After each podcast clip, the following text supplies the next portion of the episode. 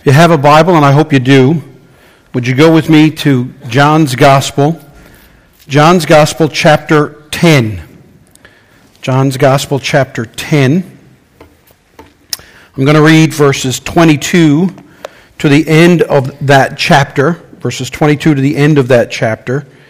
But before I do that, I want to set up my Bible reading and remind us when we come to church, and we are confronted with the reality that we're as different as there are people here. And you've all experienced life in very similar yet uniquely different ways. That was reflected even in Daniel's prayer.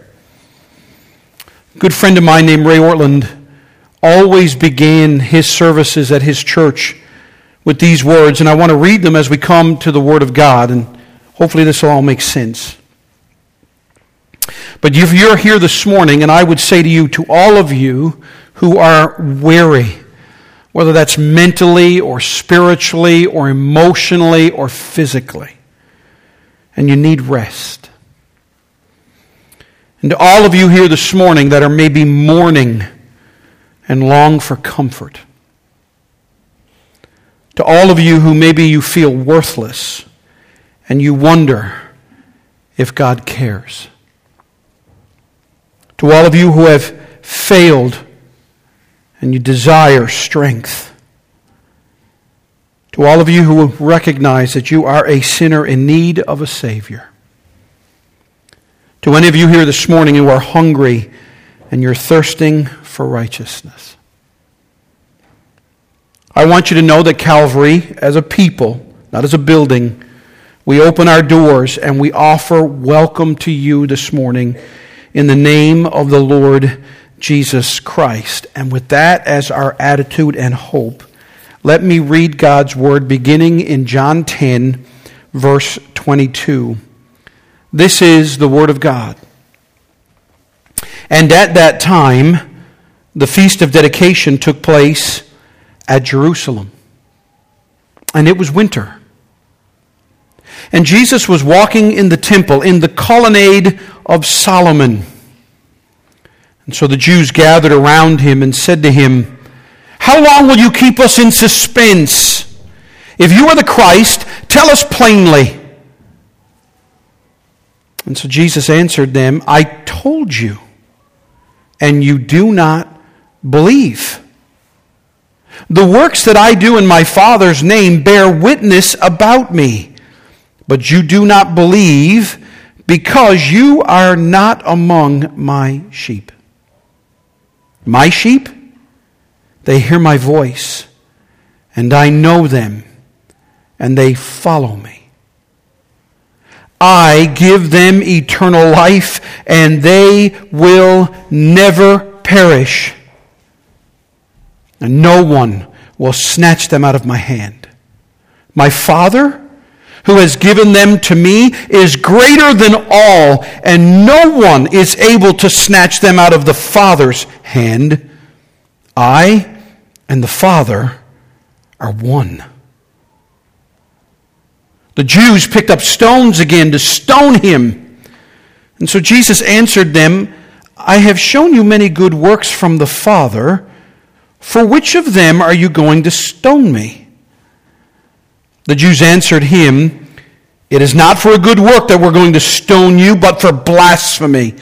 Because you, being a man, make yourself God. So Jesus answered them, Is it not written in your law? I said, You are gods. If he called them gods to whom the word of God came, and the scripture cannot be broken, do you say of him whom the Father consecrated and sent into the world, you're blaspheming?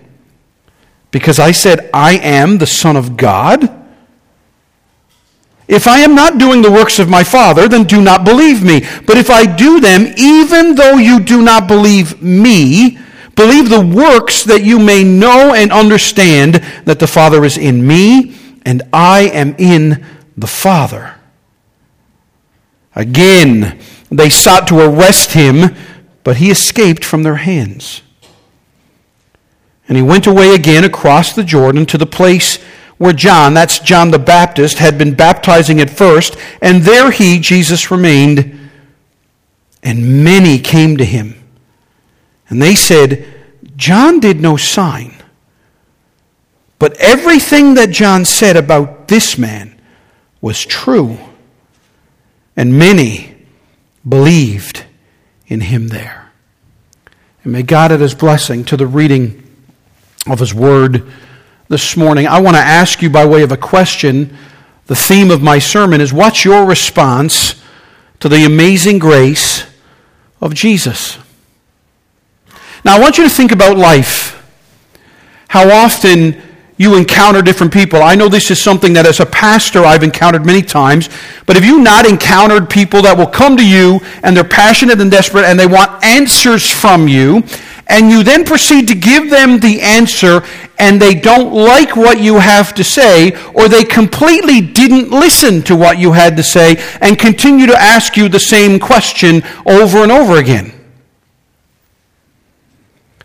The President of the United States Franklin D. Roosevelt experienced this, and the story is told that he grew tired of smiling that expectant presidential smile and saying the usual expected words when he had White House receptions. So one evening, if you know anything about Roosevelt, he decided that no matter what, he wanted to find out if anybody really listened to what he was saying. So as each person came to him with an extended hand, he flashed that big smile and said, I murdered my grandmother this morning. yeah, that's worth laughing at. Many responded with comments like, How lovely! Or, It's nice to meet you, Mr. President. However, one diplomat responded softly, leaned in, and said, I'm sure she had it coming.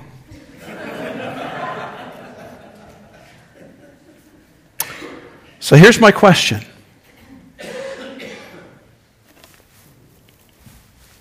Whatever you're going through today, good, bad, ugly, or indifferent, how often do you and I actually listen to the Word of God and what it's actually saying to us? How often do you read the Bible and listen to what it says to you about you, about life, about the world, about the situation you're in? Maybe I could put it this way to all of you, because I think every one of you have experienced this at one point or another. What's that one burning question you wish Jesus would answer for you? If you could ask him just one question, what would it be? That's, I think, the place where the Gospel of John is taking us. This passage, Jesus is asked directly, Are you the Messiah? Tell us plainly. And you need to realize while I read that text, he states that he is the Messiah. And if he stated that, you need to realize it could have been perceived, as we saw in the passage, an act of treason or blasphemy. And it's obvious the Jews were annoyed that Jesus wouldn't simply say yes or no. So let me just walk you through this and see if I can bring this into application for whatever we are going through this week. Notice first the setting of the question in verses 22 and 23. Now, again, I wish I could break you of this habit. We tend to do this where we read our Bible and we just think that everything is continuous action. And we don't understand that when you read from one verse to the next or you turn a page, that massive amounts of time have gone by. And that's the case in John 10. When you go from verse 21 to verse 22, two months has gone by. Just by reading the same chapter. From verse 21 to 22, two months, eight weeks. 60 odd days has gone by. So the dust is settled from the prior confrontation, right in chapter 9, where Jesus heals that man born blind and all of the fuss that had stirred.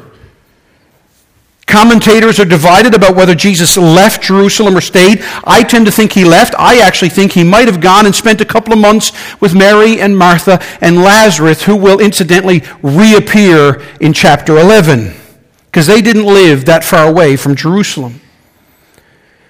He left for a little while, maybe to that home nearby. Now, I don't think he went far. And as you're going to see in a moment in the passage, Jesus is fresh still on the minds of people. And I say John wants us to feel this uneasy tension. And as Jesus comes back and he's walking in the winter in that Solomon colonnade, definitely Jesus dials up the tension. But I want you to try and imagine this scene.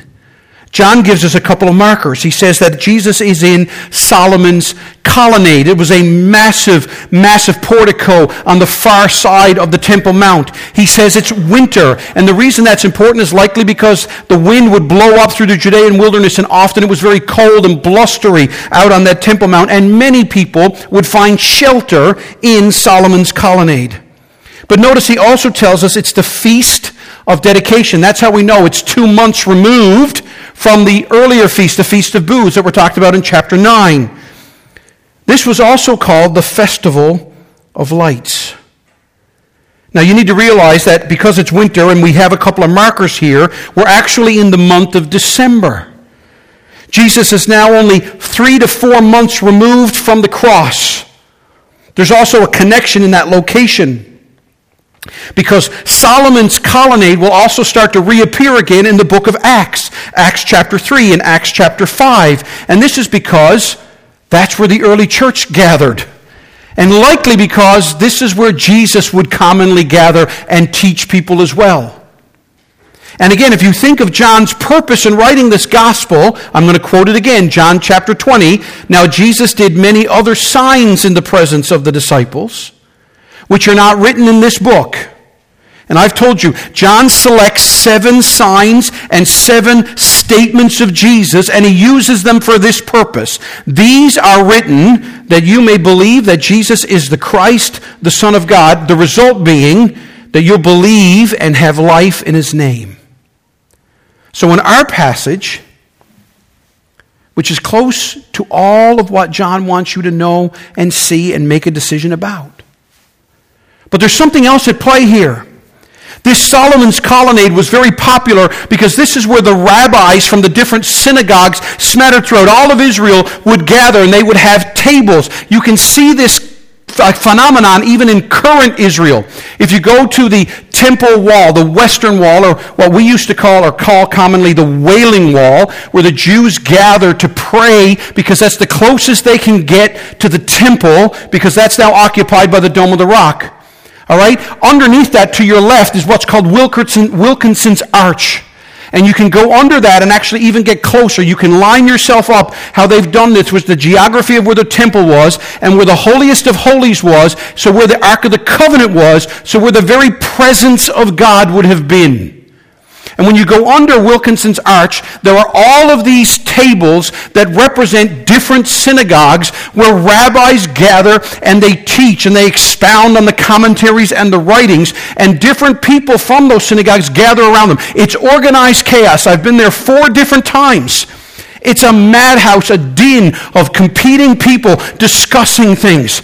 And the more you people you have around you, the more influence, the more, more, more sought after you are as a rabbi. And so here they are in this place, Solomon's colonnade, where all these rabbis would have gathered, respected leaders of Israel's faith. This is where people got their questions answered. This is where they made sense of life. This is where they were challenged and given reasons for why life is what it is. here's Jesus. And I can promise you this He's not on the approved list, He's got no table. And yet, He commands the biggest crowd. Not only do most of the people, the common people, gather around him, but after a time, you'll see rabbis starting to drift away from their tables and they start to surround him. And this is what's happening. The Temple Mount is still quite busy. The feast is supposed to be a happy time. But with it comes this tension. Believe it or not, the Festival of Lights, I'll explain it in a minute, was supposed to not only be a happy time, it was a celebration of deliverance and freedom. It lasted to the very day, and we are reading about it. But this festival that was supposed to celebrate deliverance and freedom does come with a little bit of irony.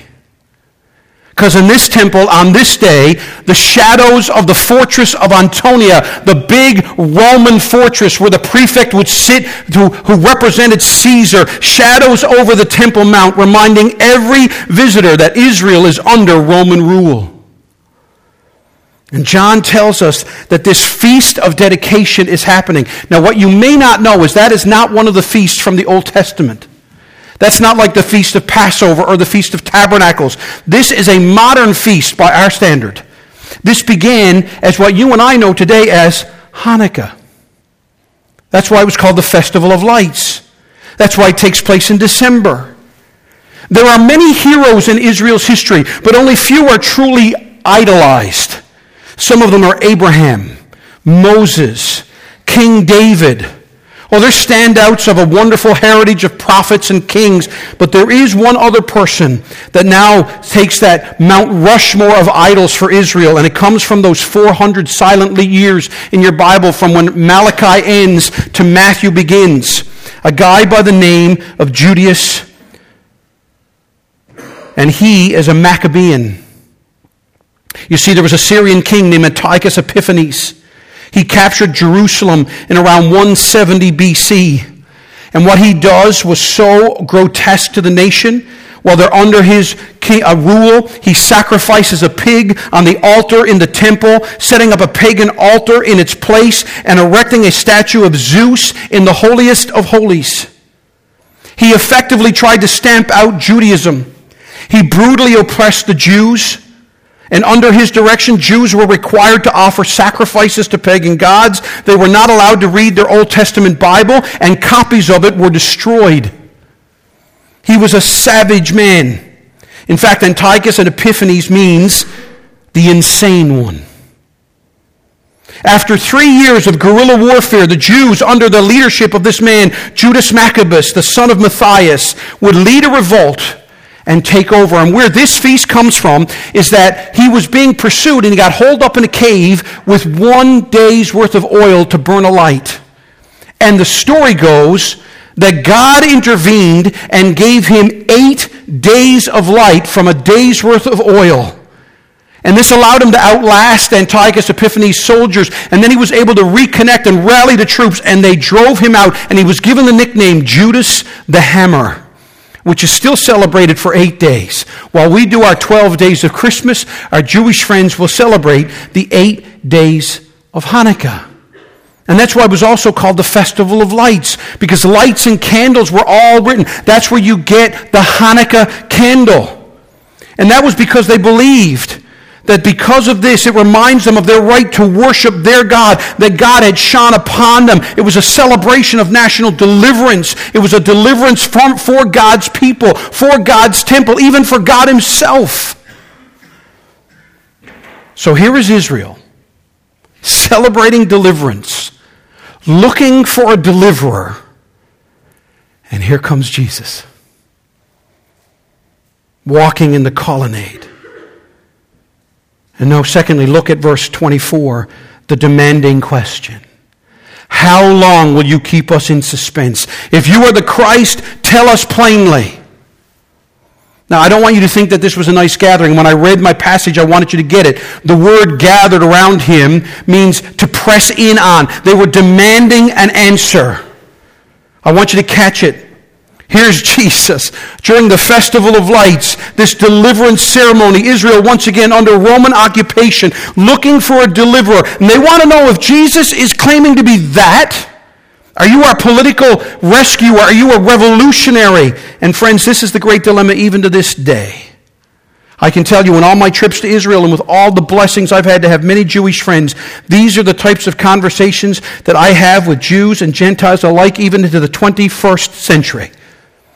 I have heard people tell me that Jesus is a Gandhi like figure. I've had people tell me that Jesus is a male Mother Teresa. I've had people tell me he's a wise guru. I once had a very sincere Jewish friend tell me, Steve, I believe that Jesus was one of the greatest revolutionaries of Israel. You guys just make too much of him. You see, Son of God, the Messiah. This group is demanding now, tell us who you claim to be. What's your deal? We don't want any more miracles. We don't want any more parables. We don't want any of these things. No more object lessons. No more riddles. Just tell us. Now it's interesting because up until this point, John has gone out of his way to have Jesus explicitly tell us who he is. All the way back in John chapter 4, verse 26, remember he says to the woman at the well? The woman said to him, I know that Messiah is coming, he who is called Christ. When he comes, he will tell us all things. Jesus said to her, I who speak to you am he. Remember in John chapter 6 when you get to the end of it and everybody leaves Jesus after he won't feed them anymore? Simon Peter answered him, Lord, to whom shall we go? You have the words of eternal life, and we have believed and have come to know that you are the Holy One of God. And if your memory is good, you'll remember just back a chapter ago in chapter 9, after the man born blind has been cast out of the temple, Jesus heard that they had cast him out, and having found him, he said, Do you believe in the Son of Man? He answered, And who is he, sir? That I may believe in him. And Jesus said to him, You have seen him, and it is he who is speaking to you. And the man said, Lord, I believe. And he worshiped him. Now, this I bring up because I want to nail in on verses 25 to 30 and make this make sense to us because I know I'm speaking to largely a group who would claim to be sheep of Jesus. Because notice the amazing salvation answer to the demanding question. Jesus declares in verses 25 to 30 with amazing grace what only he can offer. Notice it. It's eternal life. But watch now. It's not just an offer only he can make. It's a promise only he can keep. But notice, in verses 1 to 21, all of what Jesus said earlier was about sheep hearing Jesus' voice and knowing him. Here in 22 to 42, it's about Jesus knowing his sheep. We know him because he knows us. We love him because he loves us. In fact, Jesus will explicitly say this in just a few chapters, in John chapter 15. John Newton who wrote that great hymn, Amazing Grace, How Sweet the Sound, said this When we are grieved and ashamed of our sins, when we are affected with what we read and hear of Him, of His love, His sufferings, and His death, when we see and feel that nothing but His favor can make us happy, then we may be sure the Lord is near. Read those words. Personalize them. Now, you might be saying, okay, Steve, man, I got to tell you, you must have got a good night's sleep because you are worked up this morning. And we get it. You've been talking about this for weeks. All right. But I want you to notice how Jesus answers the question. They want to know plainly. And look at what he says in our passage I told you, and you do not believe. I told you. And you do not believe. Jesus claims to have clearly told them, yet here they are demanding an answer. And again, I asked you this earlier. Have you experienced this? You get asked something, you answer the question, but the person or the group still looks at you like you're not telling them anything. This is the difference. Now, listen to me, if you want to take notes, this is the difference between hearing and understanding. Which, by the way, Jesus expands on in Matthew chapter 13 when he gives that parable of the sower and the seeds. All groups, according to Matthew 13, hear the offer of the gospel, but only the last group hears and understands. It's a key word in that passage. And watch what Jesus does next. He actually confronts the crowd. Look, he says, I've done the works of my Father. I've done them in God's name. They bear witness about me. Now think about what he's done, according to John. He turned water into wine at a wedding, something that's never been recorded in all of the history of the Bible. He healed the nobleman's son from a distance, by the way. Remember, the son's not even present, present, he just tells him, Your faith has made your son whole. Go, he's whole. And the nobleman leaves and he meets his friends and he finds out that the moment his son got healed was when Jesus said it. Then he fed 5,000 with a few loaves and some fishes. He walked on water. He calmed a storm. He caused a paralyzed man who had been paralyzed in John 5 for 38 years to just get up and walk. And then lastly, in chapter 9, the sixth sign of the seven, he caused a man born blind to see that was never done. And in chapter 11, he will rise a man from the dead. That's been done, but not like this, because this guy will be dead and had been in a grave for four days. But look at verse 26. Jesus tells the crowd the cause of their lack of understanding. But you do not believe because you are not among my sheep. he says to them, Look, on top of the wonders and signs I've done, I've walked around here for now for the better part of two years telling you that I am the bread of life, that I am the light of the world, that I am the door to life, that I am the good shepherd. But you don't believe any of this. And so Jesus explains the difference between hearing and understanding, and you'll see that in verse 27 and 28. You see, true sheep, true disciples, true followers of Jesus, Christians, are those who trust Him, those who lean on Him, those who will hear and apply what He says, and they're marked by something. Look at this. Notice, they have sensitivity to Jesus. They hear my voice. They fellowship with Jesus. I know them. There's obedience to Jesus. They follow me. There's life in Jesus. I give unto them eternal life. There's assurance from Jesus. They shall never perish. There's security with Jesus. No one shall snatch them out of my Father's hand. Church, understand the reason this applies to you and I is because the DNA of a believer versus a non believer. Now, get ready to this because I'm going to say something profound, okay? While it is true that one must believe to be saved, you and I need to realize this salvation does not rest on our faith, but on God's grace. Amen? Now, that was a hesitant one. But I want you to see that again. Your salvation does not rest on your faith, but on God's grace. Grace, grace, God's grace.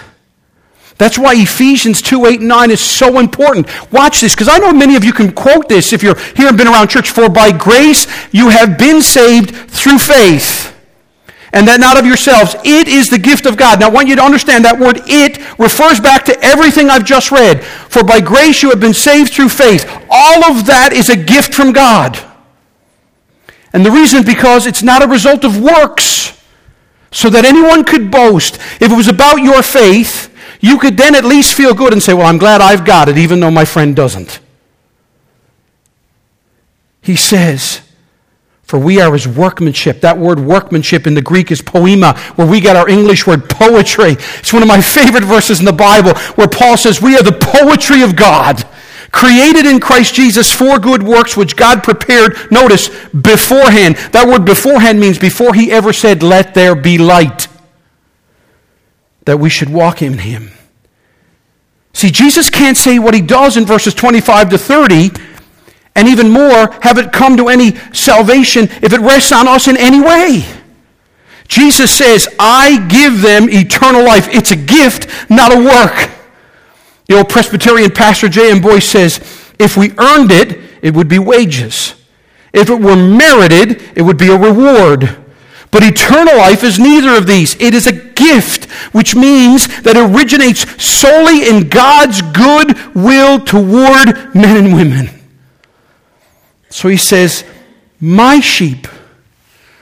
How many of you will admit you've watched Finding Nemo?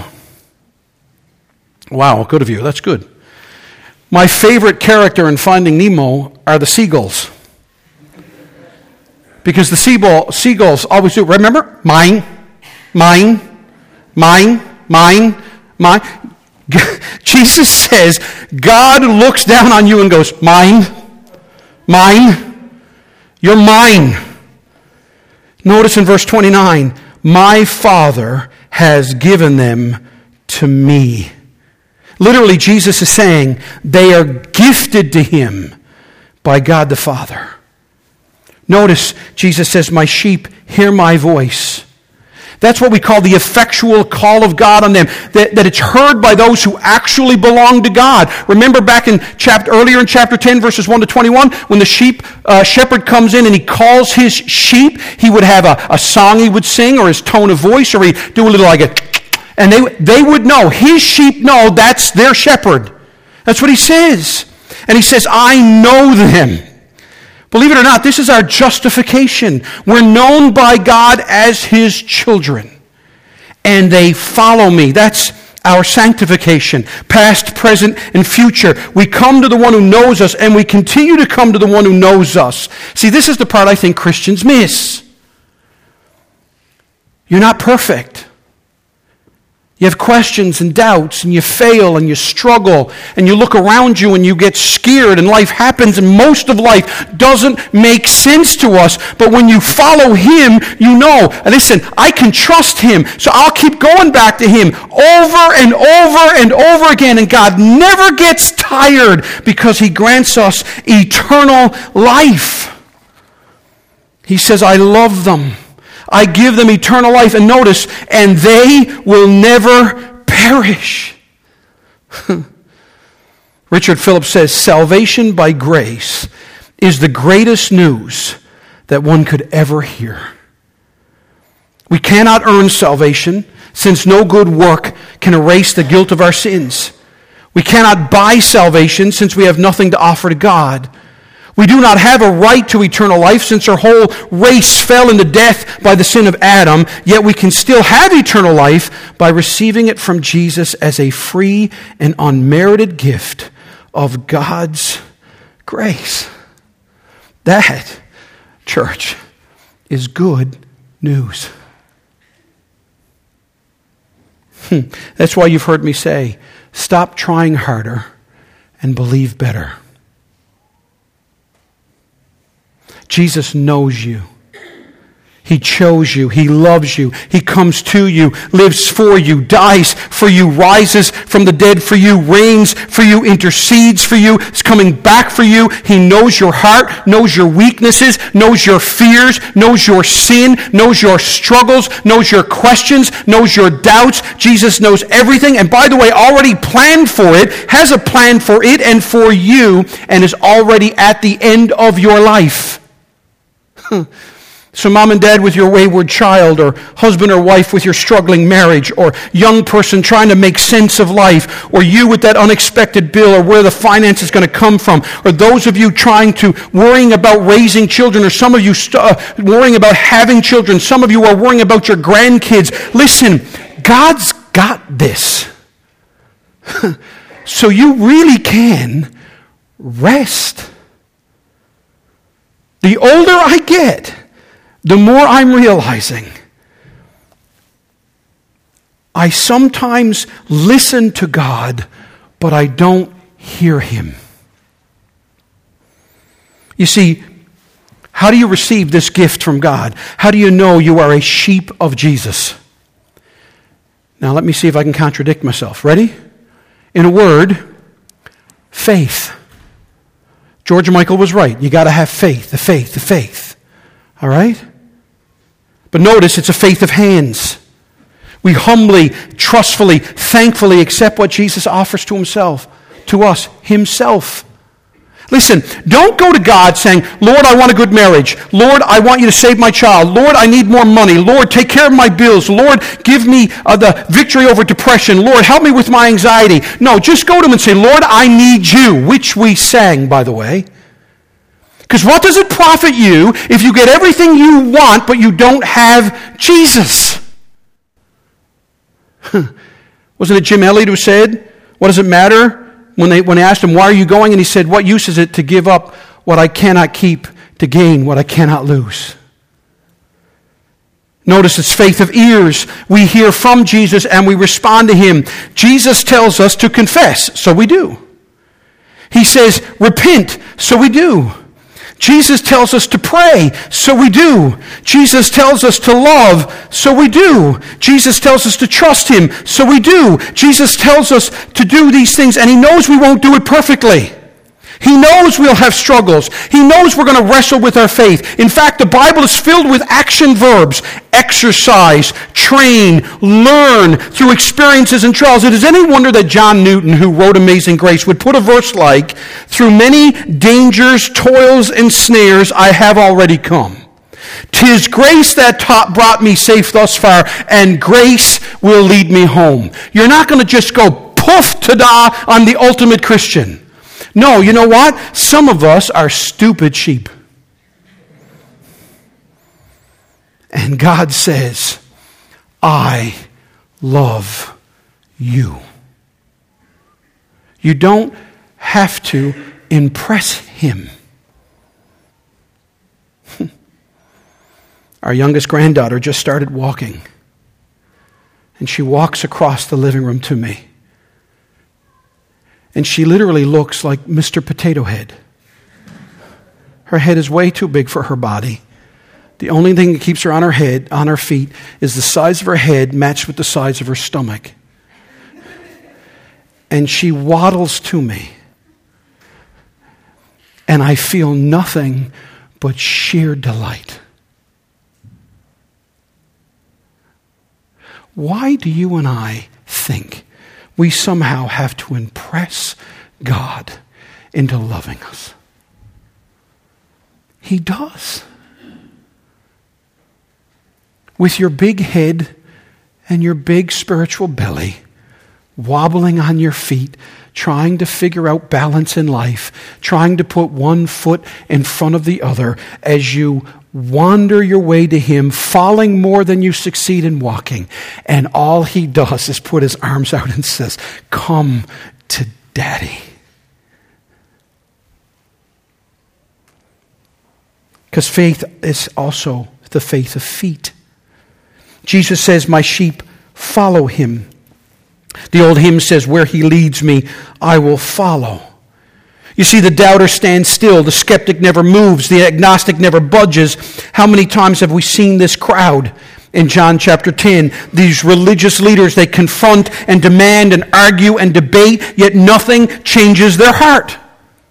In Acts chapter 24 and 25, you'll read about three other men, Felix and Festus and Agrippa, who all go before Paul while he's imprisoned in Caesarea. And one of them says, Almost thou persuadest me to be a Christian. The other one says, Much learning has made you mad. The others want a, I want a big show. They are personal examples of what it means to be so close and yet so far away. But look at 28 to 30. I can't imagine a more clear statement from Jesus and how he saves and keeps, and he will see us all the way through. He says, I give them eternal life, and no one can take it away from them. No one snatches them out of my Father's hand. So here's my question. if you're doubting, why are you letting Satan scare you? Why are you letting the world worry you? And why are you letting yourself down? Just trust Jesus. By definition, by the way, eternal life can't be anything less than that, can it? If Jesus can say, I will give you eternal life, but somehow you can lose it, does that make sense? Or I give you eternal life, but you're able to put a stamp on it and say, return to sender. If he says you will never perish, it must be everlasting life. The last I checked lasts everlastingly, right? So I'm not saying folks have to be made, that people have not made professions, that people have not claimed to be a child of God, only to turn tail and run back to the world. But I think we get the answers to that in Matthew 13. Look at what Jesus says. It'll be on the screen. Jesus explains this. He says, As for what was sown on rocky ground, not hard ground, that's the one we know. That's the ones that don't even hear the gospel. He said, This is the one who hears the word and immediately receives it with joy, yet notice, has no root in himself. Now put that with John 15. I am the vine, ye are the branches. He says, but endures for a while, and notice this, when tribulations or persecution arise on account of the word, immediately he or she falls away. As for the one sown among the thorns, this is the one who hears the word, but notice now, the cares of the world and the deceitfulness of riches choke the word, and it proves unfruitful. Now notice, as for the what was sown on good soil, this is the one who hears the word and understands it. He or she indeed bears fruit and yields, in one case a hundredfold, in another sixty, and another thirty. So how do you know the difference between a true profession and a fraud? Two things. Not only is there a public confession of our faith, but then the consistency of life is when you fail, and you will, the true believer runs to God versus the fraud runs from God. The pop culture $24 million question is Is Kanye West truly saved? Well, here's the deal God knows, and if He is, He'll persevere. And in the meantime, I believe God can save anybody even a former rapper. I'm not into hip hop, I'm not into rap, but you should check out the album. It's not bad, especially the Chick fil A one.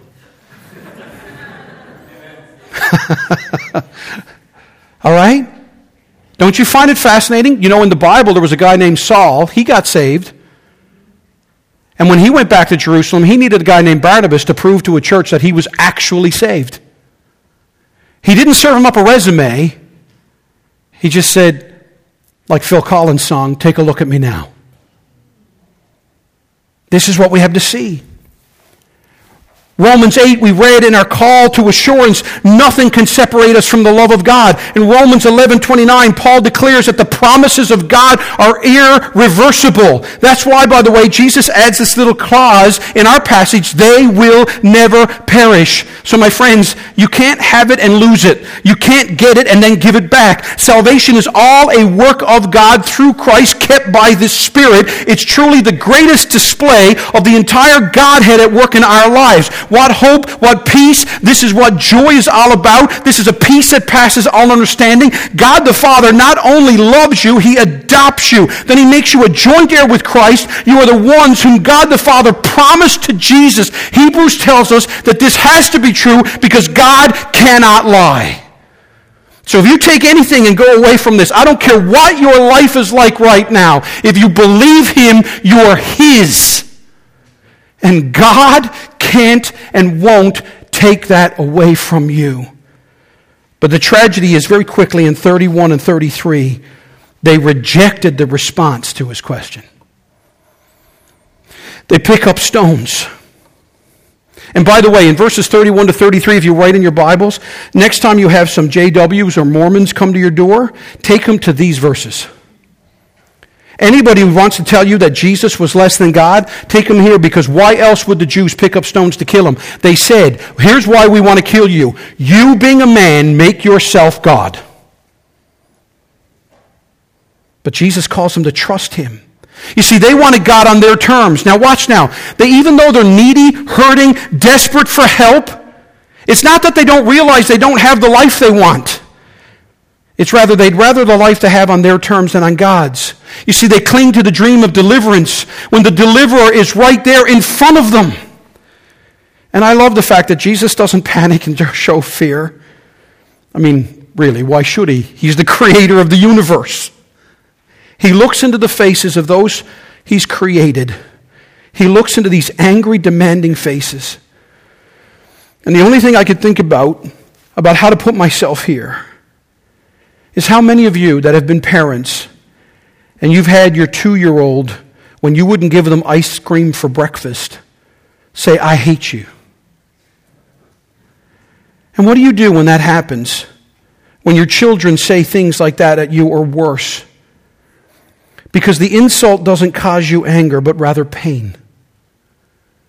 You pity them. You long for them to know how much you love them. You long for them to know the path that they're going down is only going to hurt them.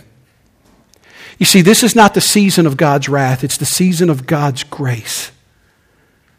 Where he extends his mercy. Because in verses 34 to 38, you see the grace filled appeal to the rejection. He quotes Psalm 82. And I don't have time now this morning, but basically, he quotes that psalm. And basically, when he says, if you have those that are called gods, who the word of God came, he's basically saying, look, you look up to and you think someone is a person representing God if the word of God has come to them. And he's talking about all the prophets from the Old Testament.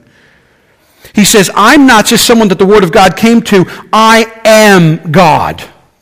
Remember at the end of the Sermon on the Mount when the crowd were fascinated because they said, This one speaks as one who has authority. Jesus didn't speak like I'm speaking to you. I have no authority except to point you to the Word of God. If Jesus were here, He is the Word of God. And this is what He does. But then there's the hope filled conclusion in verses 40 to 42. Because we're told that He leaves them, goes down to probably somewhere in Judea, just on the outskirts of Galilee, where John used to baptize. And people come to Him. and notice, they had heard the word of John, but now they're listening. Because they said, John didn't do any works, but everything he said about this guy has come true. And the closing remarks of chapter 10 are, and many believed in him there. so here's my question Will you? Will you? Are you afraid? Will you trust him? Jesus calls to know him as truth. Jesus calls to follow him as his sheep, and Jesus calls us to share him with others. Are you listening and hearing? Are you listening and responding? Are you listening and following? Are you listening and tr- trusting? If you will, if you are, then you're going to have life. You're going to know life, and it'll be abundant life no matter what happens in your struggles. Jesus loves you. Jesus knows you. Jesus promises to give you eternal life and then guarantees it with his life. oh, to rest in him. Only trust Him. Only trust Him. Only trust Him now. What will you do with the amazing grace Jesus offers you? Let's pray, and our music team will come and close us. Father God, again, I beg of you that my friends and family will have heard my heart in this and will heard a sermon better than I am capable of preaching. Lord, I love these people in front of me. And I know that there are people here and they're hurting. Some are struggling, some are doubting, some have questions. Lord, some have a foot in the world and a foot in church. Some are trying to make sense of life. Some are trying to overcome when it comes to either relationships or money or purpose. Some, Father, are frustrated with where they're at in this season of life. Some are terrified about a loved one. And Lord, I can relate. I fear. Lord, I went to an event this week where I was literally surrounded by people that took joy in laughing at you being mocked. And it scared me. So, Lord, I'm not here praying to you now or preaching because I am better than the people in front of me. I'm here because I'm just like the people in front of me, and I want them to know that the only source of peace and making sense of life and being try able to walk like my granddaughter, wobbly on my Christian faith, putting one foot in front of the other, is because I know your hands are extended to me, and you're telling me every day, every moment of every day, come to Daddy. And I just beg of you that this church would do it. So, as we close in song, as we head out into another blustery week, filled with the emotions and the challenges that wait us out there, may we know that you love us because you are God. In Jesus' name, amen.